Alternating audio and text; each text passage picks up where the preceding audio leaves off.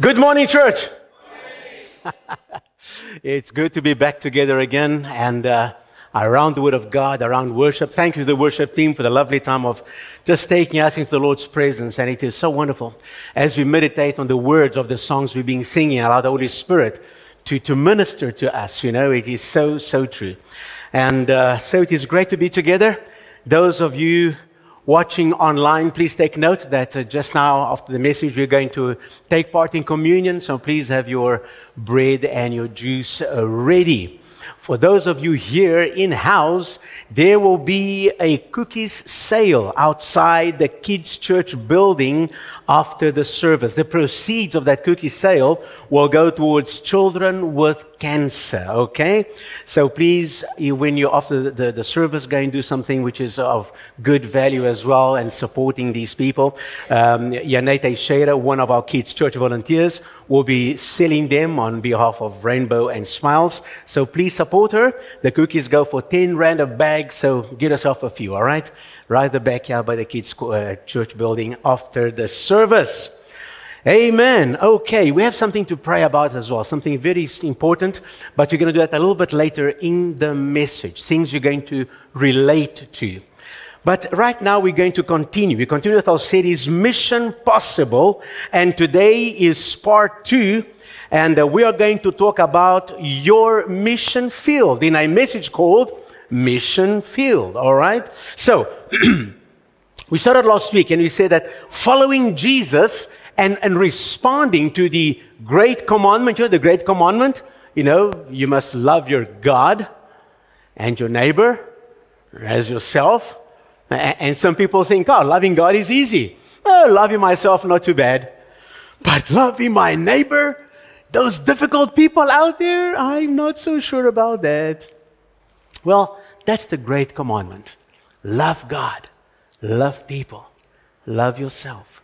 And I know that some people struggle to love themselves. I know that is a very real situation. And so that is the great commandment. But it is also the great commission which Jesus gave us. Go into all the world and preach the gospel, make disciples, baptize them, teach them. And when Jesus gave that commandment, he wasn't just talking to the to these disciples, the 11 of them and then later 12 and so on. He was talking to the church, to all of us. That great commission it's for you too. And for me. Not just for pastors and evangelists, not just for people called to the ministry. The Great Commission is for everybody. And of course, we have all been called to be godly stewards of what God has placed on this planet and what, of what God has given you. And so we have to be godly stewards. Great commandment, Great Commission, godly stewards. Man, when you think of the size of this mission, it sounds impossible. How on earth can little me do all of this? and you know what?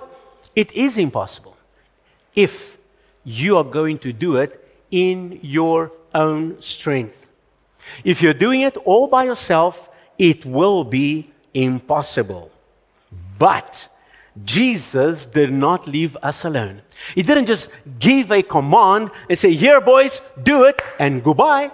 See you in a couple of thousand years. No. When He left, He sent us Holy Spirit. And the Holy Spirit, He came to be with us, in us, always with us. He came to empower us. He came to teach us. He came to comfort us. He came to reveal God's word to us. Jesus left his written word for us, the Bible, which we all have access to. In your cell phones, you've got multiple versions, translations of the Bible, multiple languages. And so we have God's word. We have his Holy Spirit. The Holy Spirit takes the word and makes it alive for us. And so with the Word and the Holy Spirit, we can now do this mission. And so, mission impossible suddenly becomes mission possible. And that is what we are talking about. And so, last week, we took note that our mission is really to be good stewards of everything God has given us. And so this, this, this whole talk about mission and what is your life about? What is your calling? What is your purpose in life? That's your mission. But all that boils down really to being good stewards. Remember, stewardship is usually associated with finance and material possessions. And we dealt with that last month in our series Money Matters. But from Genesis to Revelation, we find that humanity was created to look after and develop what God has created, what He has put in our hands. Humankind was created to be good stewards of what God put on this planet. Whether you're a Christian or not, we are created to be good stewards. And let's face it, we've made a mess of it. Yes, look around. So many natural disasters taking place because we have made a mess of manage, managing the natural resources of the earth. We've created stuff and we've abused stuff. God gave us the ability to think and to create and to explore and to expand. And with that knowledge, we've created some good things. but we have also created some horrible things, which is destroying our planet and destroying mankind. We heard last week that we are already equipped for the mission. So often we struggle. Oh God, why am I here? What do you want me to do? Where do you want me to go? What am I supposed to do? But we heard last week, and if you missed it, can go back and listen to it. We heard last week that we're already equipped for mission. We have all been given specific gifts and talents. Romans chapter 12 gives us seven motivational gifts. And we are all here in this house, all of you watching, all of you listening, you are a mixture of those seven motivational gifts. And you've got one, which is a dominant one, and one or two, which are secondary and tertiary ones, which shape who you are. But apart from that, we have other spiritual gifts. We have the, the nine gifts of the Holy Spirit, which the Holy Spirit can give to us to pass on to others. There are ministry gifts. When people are called specifically to the ministry to teach and, and preach and so on, and equip the body of Christ. Now, all those gifts are in the house. We have a mixture of those gifts. You don't have to be a pastor to shepherd somebody. You can shepherd somebody by being an ordinary member of the church. I was a pastor long before I was ordained as a pastor because my heart was in shepherding people. I didn't need a title to do that, it was my natural gifting. You see? I've never had to fight for position. I want to be this, I want to be that. No. The Bible says your gift will make room for you. And so whatever you're wired up to do, you will do it. Eh, but, but it is up to us to, to discover our gifts, to mine those gifts, to develop those gifts, and to use your gifts. As we heard last week, use it or lose it. God has given you he has equipped you, He has given you gifts and abilities. But if you don't use it, you will lose it. And so each one of you here, and I'm trying, I'm trying to look at every one of you here because I want to include you in this. You are all gifted for ministry. You guys watching, I'm looking at you now. And if you're listening, I'm looking at you too. Okay? You are gifted for ministry. Ministry means service. You are gifted for service. You have a purpose, and your life can touch people's life in good days and bad days. I'm just looking at Jeremiah and right to the back there. Guys, our hearts are with you as God brings healing. But on Monday at the funeral, in a moment of pain, these two precious souls sowed seeds of the gospel in those who were here. In the middle of pain, they testified of the love of God. And people were touched, were challenged. And that's us, guys.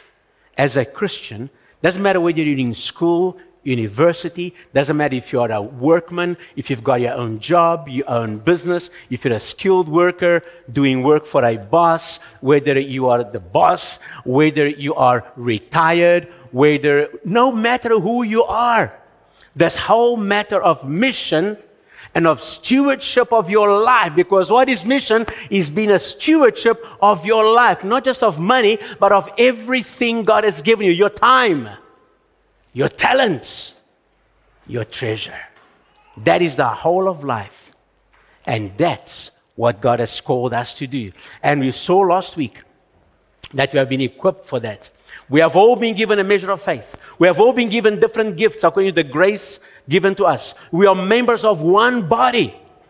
Everyone's gifts are needed in the body. We are one body. The church is one body across the earth. But the church gets together in local congregations, local churches like us here.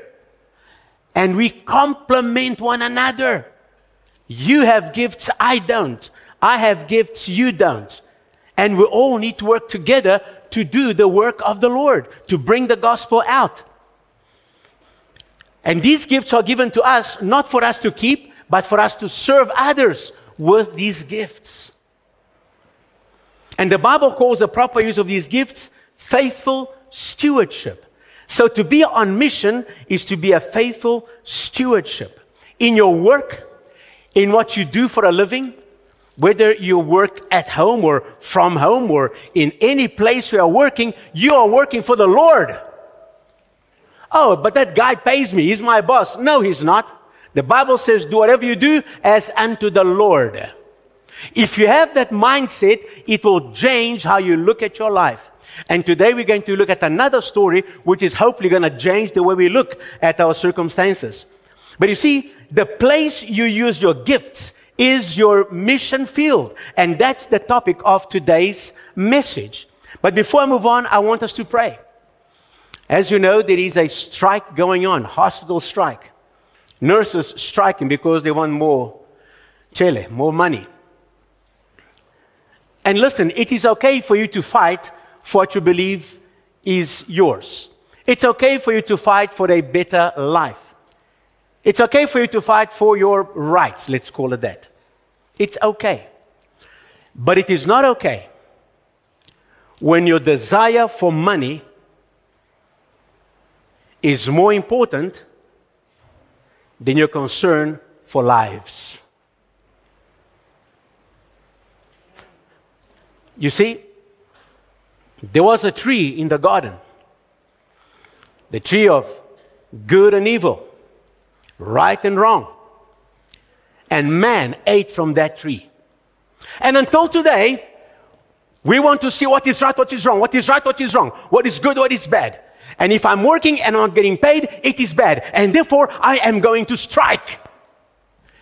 There was another tree in that, in that garden which man did not eat from, but which you and I are invited to eat from. What tree is that? The tree of life and death. Listen to me, people. Our life on earth is not so much about what is right and wrong as it is about life and death. Are you hearing me? It is wrong that I work so hard and I get so little money. I agree with you. But when you fight so much about that, that people die, that becomes wrong. You are called to serve the Lord. And some professions carry more weight in terms of human survival than others. If I am a plumber and, and I miss two days of work, the worst that can happen is water is going to get wasted or somebody is going to have to use a bucket in the toilet. But if I'm a doctor or a nurse and I just stay away from work to show them how important I am, lives are going to be lost. I dare not do that. There are people in this nation And there are people across the world because this is not a South African problem. This is a universal problem. Look in the news. People are striking and going rampant for the most stupid little things because they want their rights. If you are a good steward of your life, you work for the Lord, not for the government, not for the boss, not for the client. You work for the Lord. To you, lives matter. And therefore, you are not going to leave your post because somebody says, We've got to stop now. We've got to show the government and you've got to show the boss. We've got to show this. Uh uh-uh. uh Christians don't do that. And what is said is that many of the people striking on Sundays, they're in church singing and praising the Lord. And then on Monday, they are causing death to people. Folks, with this whole matter of strikes, people are dying. In fact, one of our sisters has just spoken to me this morning. Her daughter is a military nurse. The army has dispatched nurses to try and fill the gaps in the hospitals, but they're not enough. It's a drop in the ocean. People are dying. The people that most need care are dying because of carelessness and because people are not being good stewards of their lives. And so I want us to pray this morning about it that there will be a mighty intervention. Tomorrow, there's a call for a national shutdown. How on earth is that going to help the economy? How on earth is that going to help us as a nation? We're already in dire straits. The government has made enough mess as it is. We need to recover from things. We need to put our heads together and work together. When you shut down, you break things down even more. Come on, folks. And that's not about politics. I'm talking about common sense and biblical principle. The first century church, over, the, over a century or two, they changed the world. The book of Acts gives the story of the first maybe 20, 30, 40 years of the church under oppressive, abusive government. You don't hear of Christians striking. Christians served the Lord. They loved God, they loved people, and because of that, situations began to change. People were changed. We cannot undo the Word of God. If we're going to change our world, we have to do it God's way. We have to embrace our mission no matter how hard it is. No matter how much pain, how much suffering we might be in, embrace the mission and trust God with the results because they will come. There is a time to protest. There is a time to speak up. There is a time to vote and put your cross. There is a time to confront the boss and confront the authorities. But not when it causes more harm. Not when it causes death. It's about life and death. Whatever we do must be with the aim of bringing life. It's not about right or wrong, it's about life and death. Amen? Can we just stand for a moment and just pray for the nation right now? Join us, you guys online. If you're listening, just join us because there isn't a, a reasonable answer, there isn't a human answer that we can just say. We need to depend on God and ask God to intervene. And so, Father, this morning, we join our voices to the voices of so many Christian, Christians, so many, many churches and so many prayer groups, so many people across this nation who love you and who are calling on you, oh God, for a change and a solution in the nation, for an end to these strikes, for a normalization of hospital services, Lord God. We pray, Father, for tomorrow, Lord God, that there will not be chaos and violence and death through these demonstrations. We pray, Lord, that there will be, Lord, somehow, somehow some hindrances to, to, to, so that bad things don't happen, my God. We pray for divine intervention and we pray for the restoration of this nation, God. We pray that you raise up godly men and women, godly leaders, people who are more concerned about their mission, more concerned about life and death than their own personal positions, my God. that will fight for the rights of people, will fight for the right things so as to bring life in a way that brings life. And so, Father, we pray to have mercy, my God. Mercy, my God. Mercy, oh God. Bring a change to this nation. And all those who agreed said, Amen. Amen. Amen. Thank you. You may be seated. Praise God. So let's quickly talk then about your mission field. Your mission field. And many believers, they struggle with the question of where and how are they to serve the Lord? What is my calling? What am I to do? Where am I supposed to go? Must I be in full time ministry or not? Must I, must I stay in South Africa or must I go and be a, a, a missionary somewhere far away? And people struggle with these things. And if you follow the Lord, if you want to serve God, you, you may come at, at times in your life where you wonder about this. Many believe that serving the Lord means being in full time ministry, going to a foreign nation, preaching the gospel there. Or it means hearing a specific word from the Lord. I have called you to be this and this and that. A specific word from the Lord, calling you and, and gifting you to be a, a prophet or, or a teacher or a children's worker or whatever. I've called you to be a pastor. I've called you to be a missionary. And, and, listen, those things happen, okay? Words do happen. God does sometimes call people by a prophetic word or by a, a strong word in people's hearts. Nothing wrong with that. But some people, they do nothing until they hear something. They stuck. Now, I've seen this, okay? I've been in ministry for a long time and, and, I, and I've seen this happening. I've had to struggle with this myself. You know, because I came to know the Lord at quite a young age. I was in high school. And, and then I went, when I finished school, I uh, finished school, I was thinking, God, what now? Do I go and study or do I go for the ministry? Do I go to Bible school? Do I go to something else? And I, I to me, it was always, I, I struggle because I've got many different interests.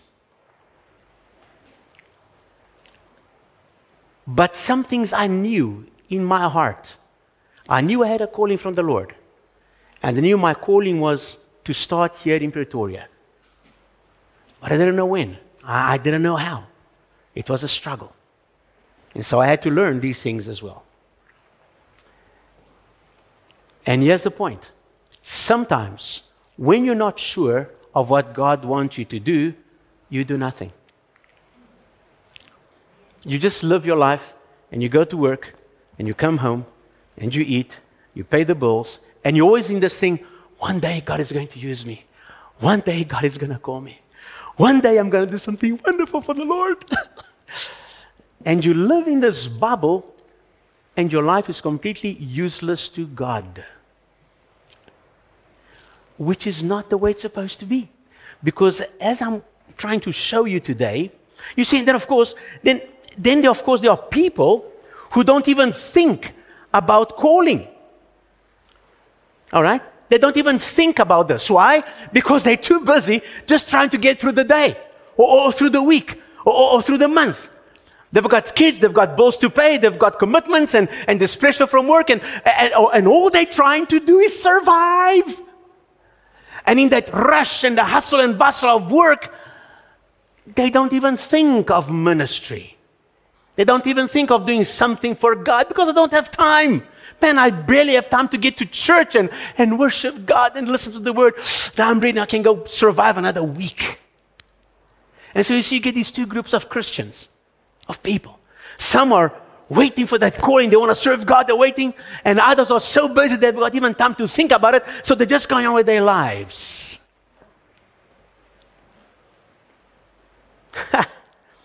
Add to that the fact that some of you are just focused on getting your school days over or your varsity days over. Some people struggle with health issues. Some people struggle with relationship issues. Some people struggle with jobs and, and business and financial issues. And the last thing on your mind is where am I going to preach the gospel? where am I going to serve? Where am I going to serve and preach? Who am I going to serve and preach the gospel to? And yet, the call to stewardship remains for all of us. The great commandment remains for all of us. The great commission remains for all of us. And so perhaps the story I'm going to tell you now is a story of the nameless girl will help us find an answer to the question of our mission field.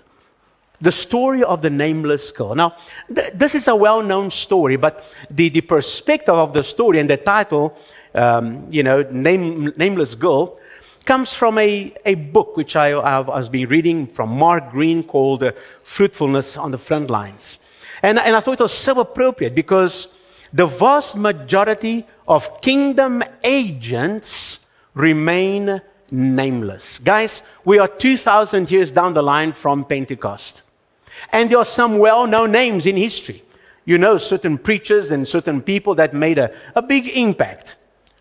But how many thousands, millions of believers have lived their lives on this planet, done something for God. Through their lives, they've honored God, they've kept the church going, they've reached people for Christ, but we don't even know their names. We don't even know their stories. So the vast majority of kingdom agents remain nameless. And you and I may be one of these nameless agents. But I want you to hear the story of this nameless girl. We don't know her name. But what we do know is that she was living in a war zone, very much like Ukraine right now. She was living in a war zone. And we know that she was a believer in the one true God, the God of Abram, Isaac, and Jacob the king of the universe, the shield of David, the shepherd of Israel, the Lord of hosts. Now, when you hear all these titles, I think you can put it together that this girl was Jewish. She was a Jewish girl. She believed in the God of Abram, Isaac, Jacob, and all these titles I've mentioned are all Old Testament titles for God. And the story can help any one of us see our situation different. Hopefully, as you hear the story, you will see your situation no matter what it is, hopefully you'll see it differently. It does not matter if you are a skilled worker, a business person.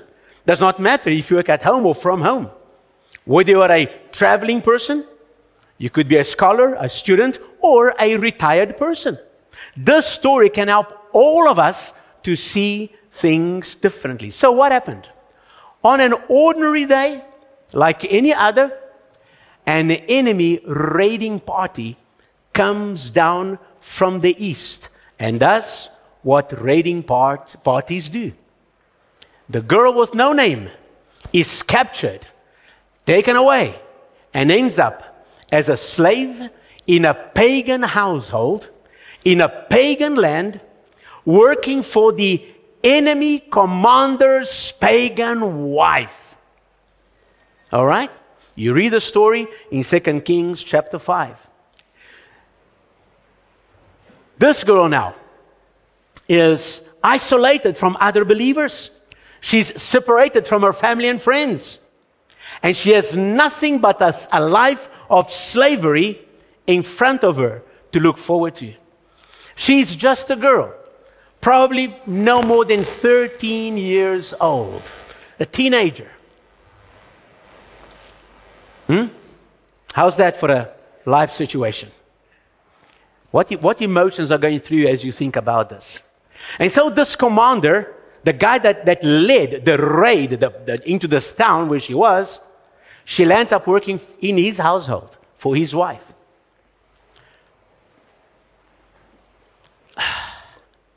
How is this girl going to serve her God in that situation?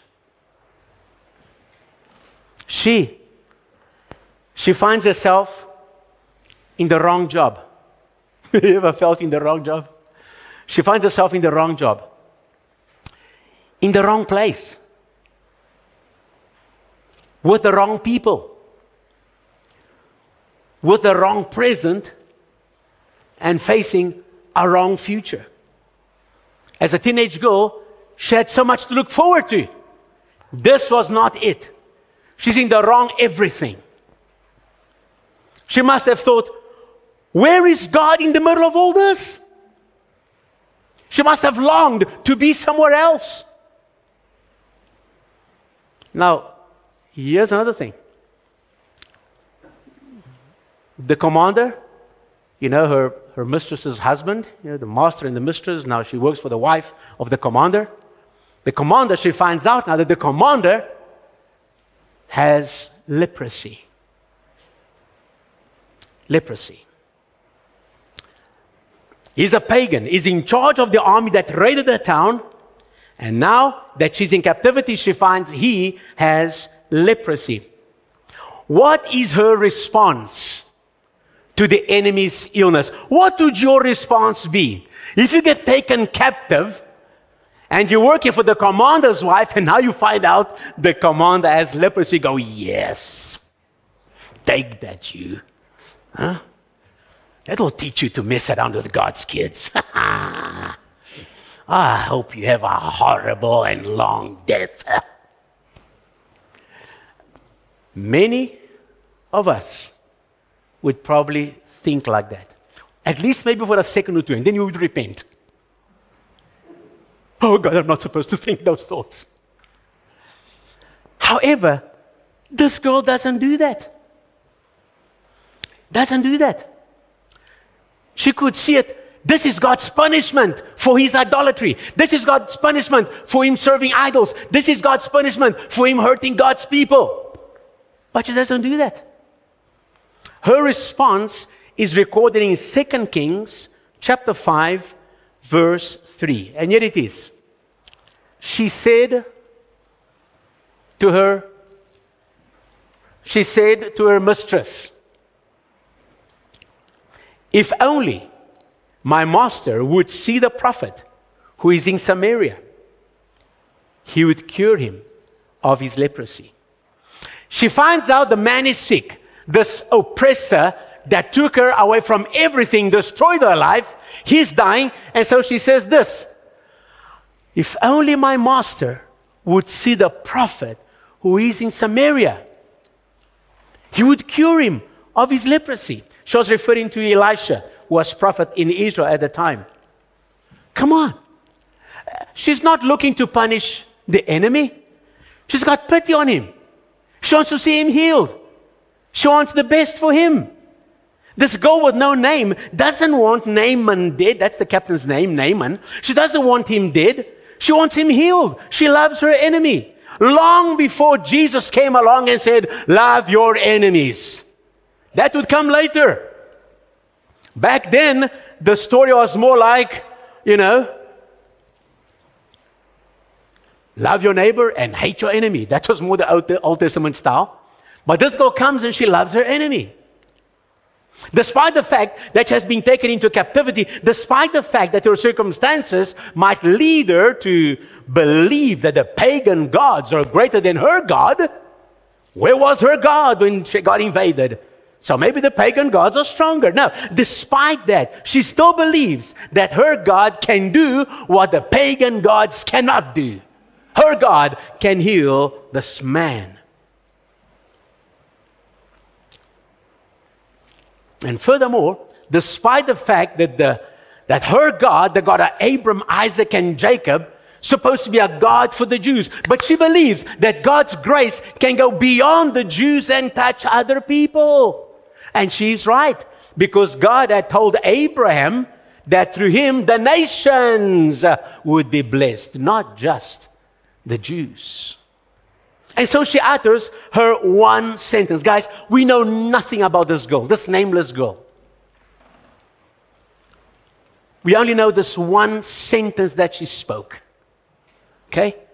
If only my master could see the prophet, he would be healed. One sentence, spoken in love, spoken with care. And that's all. She utters this one sentence. What were the consequences? As you read the story, you know what happened? Naaman gets healed of his leprosy. Then Naaman becomes a believer in the one true God. And then Naaman's whole household he says, guys, wife, kids, servants, everybody, we're going to serve this God. His whole household begins to serve God. They put their faith in God. But not only that, because as a commander, he brings his whole army to know the Lord. And because he's an influential guy with the king of Aram, that's where the, the, the nation where he came from, because he knows the king of Aram, he speaks to the king and then the whole nation. They learn that the God of Israel can do what the pagans' gods cannot do. And they give glory to the God of Abram, Isaac, and Jacob. And, and, by the way, so does the king of Israel because he thought God is not going to help these guys, and God did. They were, wow. So, one simple sentence by one nameless girl in a very uncomfortable situation. But she understood what her mission was. Her mission, no matter where she is, is to be a representative of the God of Abram, Isaac, and Jacob. No matter where she was, she wasn't there for them, she was there for God. Her life was in God's hands. She was serving God. And so to God be the glory for all these things that happened. How did it come about? Through one simple, short, loving, power, faith soaked sentence uttered by a teenager. It wasn't much, just one sentence. But in God's hands, a little bit becomes a lot. And that is how all this came about. Now, she wasn't a powerful girl as far as worldly powers go. She wasn't highly educated as far as worldly education goes. She wasn't an influential person. She was a slave girl in a patriarchal, you know, culture where women meant nothing. And yet, she stood up for her God. She brought hope. She brought light. She brought love. And the whole nation was touched by a simple sentence from a nameless girl. Where was her mission field? Right there, as a slave girl. To her human thinking, I'm, ho- I'm in a hopeless situation. I'm a slave. My life is over. But from a godly perspective, she saw herself as I am on foreign mission over here. I'm going to shine for my God. And she did. She did. Now, wasn't this unnamed girl in, in the wrong job, in the wrong country, with the wrong people? Don't you think she must have longed to be somewhere else? Don't you and I sometimes long to be somewhere else? Oh man, with all these strikes going on, maybe I should be somewhere else. England, New Zealand, Australia, China, Japan, I don't know, the moon, Mars. don't we sometimes wish this job is so lousy, I wish I was somewhere else? Mm. And, and listen, guys, nothing wrong with aspiring for change. And if you're able to do something else, to go some, that's really the desire. There's nothing wrong with aiming and preparing and doing that. But the point is this. what if what if, at least for now, for right now, today, tomorrow, this week, what if for right now you are exactly where God wants you to be in your mission field? What if? Huh? That school you go to, those friends you've got, that boss, that client, that colleague, that coworker, that teacher, that neighbor. What if, for now, maybe next week or next month, you know, you might go somewhere else, but what about if for now, that is your mission field? What if God wants you to use your gifts and your abilities and, and the things He has gifted you with, your stuff, your time, your talent, your treasure? What if God wants to use that to touch somebody, to serve somebody right where you are right now? And I know that some of you actually do this. I know believers that they use their place of work as their platform for ministry in different kinds of situations. And I think that's the point we, we need, the, the conclusion we need to arrive to. See, what if the footprint of God's earth that we occupy, and I often say this, that we'll occupy a footprint. When the Bible says, you know, if, if, you, if you honor God, if you, if you repent and so on, He will heal your land. But what is my land? I don't own South Africa. I don't even own Pretoria. But what is my land? My land is that footprint that I occupy. It, it was at one stage the school my children went to. It's the places that I go to, where I shop, where I live, where I do church, where I do business, where I do, you know, whatever I do with my life. All of us have a certain footprint that you occupy. What if God wants you to start using that footprint? Look at your footprint and say, How can I serve God in my land, in the piece, in the portion of God's earth, the piece of God's earth that I occupy? Huh? Think about that. Because our mind is always there, one day, one day, one day, one day, one. But what about right now? Who knows how God might work through any of us on our daily activities? Many who God has used were not missionaries or preachers in the traditional sense of the word. Yeah, there are people that go out, they go to other countries. We have two such situations associated with our church. Madalena came from Brazil to work in Mozambique, all by herself as a single lady. Worked there for many years. Now she's based in South Africa, and she's working to Portuguese speaking nations and beyond. That was her calling. And the couple, you know, Jamie and Lee, they came from America to work in Africa, Central Africa, learning new languages and spending most of their lives here. Now they've moved their base to South Africa as well. You hear more, you hear more from all of them later this year. But there was a calling, a specific calling to go somewhere else. But most of us will not get that calling. For most of us, our mission field is right where you are, or at least at your starting point. And then from there, you might transition somewhere else.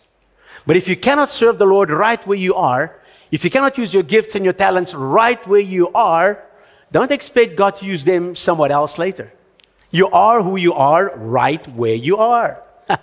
Amen? And so, where is the time and the place of your mission field? And as I bring this message to a conclusion, I'm going to ask the ushers, please, to distribute the, uh, the communion cups because you're going to have communion very briefly. So, ushers, please go ahead and start distributing the cups as I continue and I bring this message to a close. All right? So let's talk about the time and place of your mission field. Okay? The time is now. Yes, you might have an aspiration of one day being full time ministry, or one day being a missionary over there, or one day eh, doing something else there. But right now, today, and this coming week, your time is now. Your time is now. And where is the place of your mission field? Thank you very much. Where is the place of your mission field? It's right where you are. Right there where you stay, where you work, where you do gym, where you go to school, where you study, where the clients you see, the, your boss, your whatever, whatever you do, that is your mission field right now. And from what we've learned so far, you must do the best work you can. Honor God with your work. It is wonderful when you meet professionals who do a good job. They bring a blessing to you. And why don't you become a blessing to others by just doing a good job? You know, like if you're a nurse, just show up and be a nurse.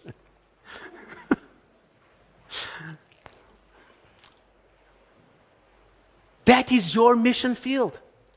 The skills you've got, the trade that you've got, the ability that you've got, that is your mission field. So even if you have a vision or a goal and a plan for future mission, and, and you're preparing for it, your now is your place of mission. While you wait for that, serve now. Be alert. Do good work. Find your gifts. Use your gifts to serve those around you. Now.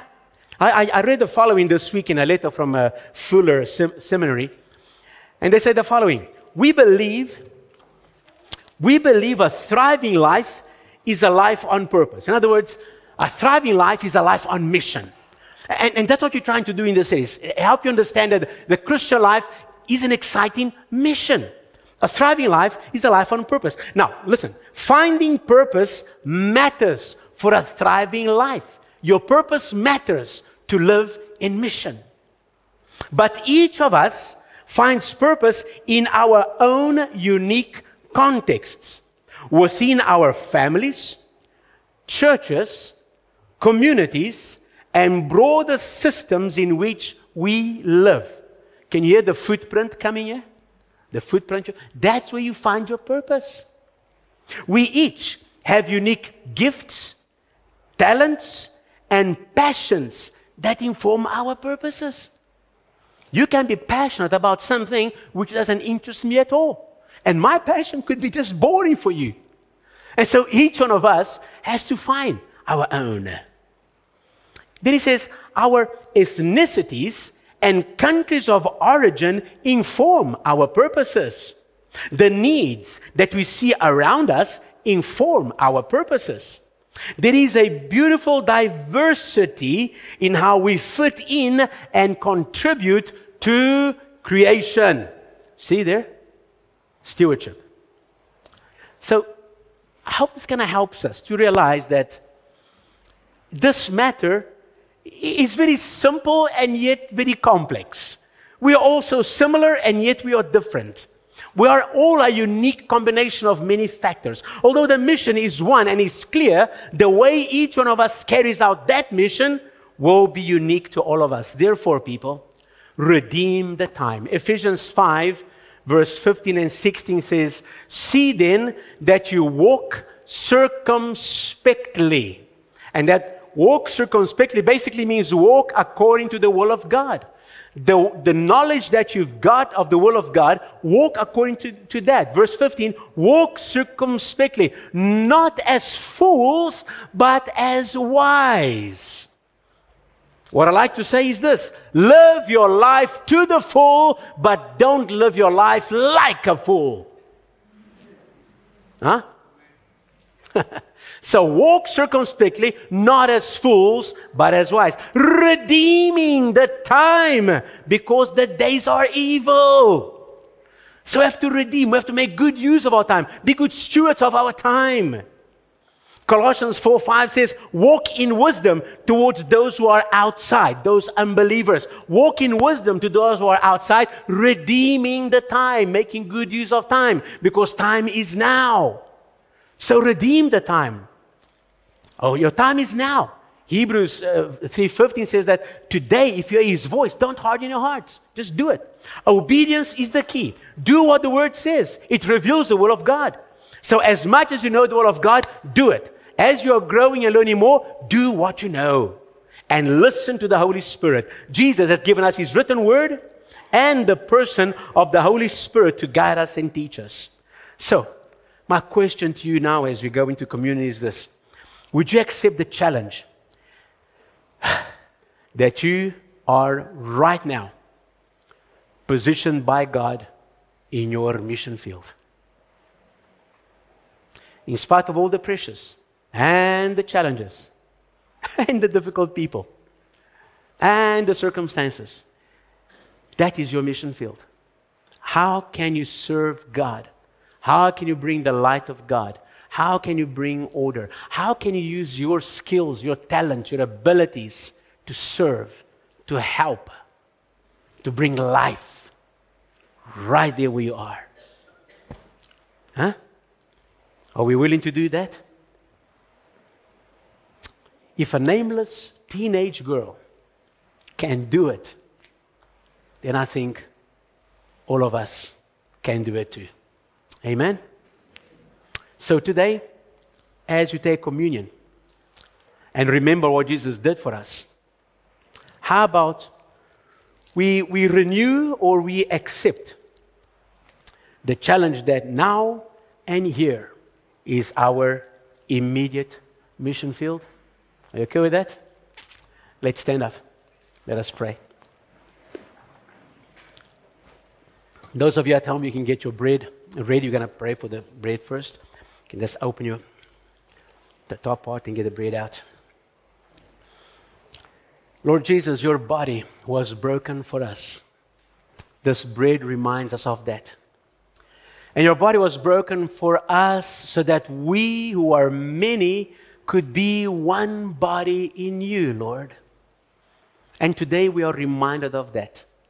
That in all our diversity and all our uniqueness, we form one body.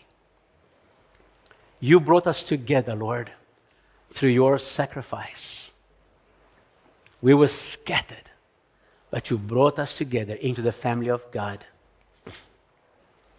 And today, Lord, we want to come to you and either say, Lord, we accept the challenge, or Lord, we renew this challenge, Lord God. Our commitment to accept our present situation as our present mission field.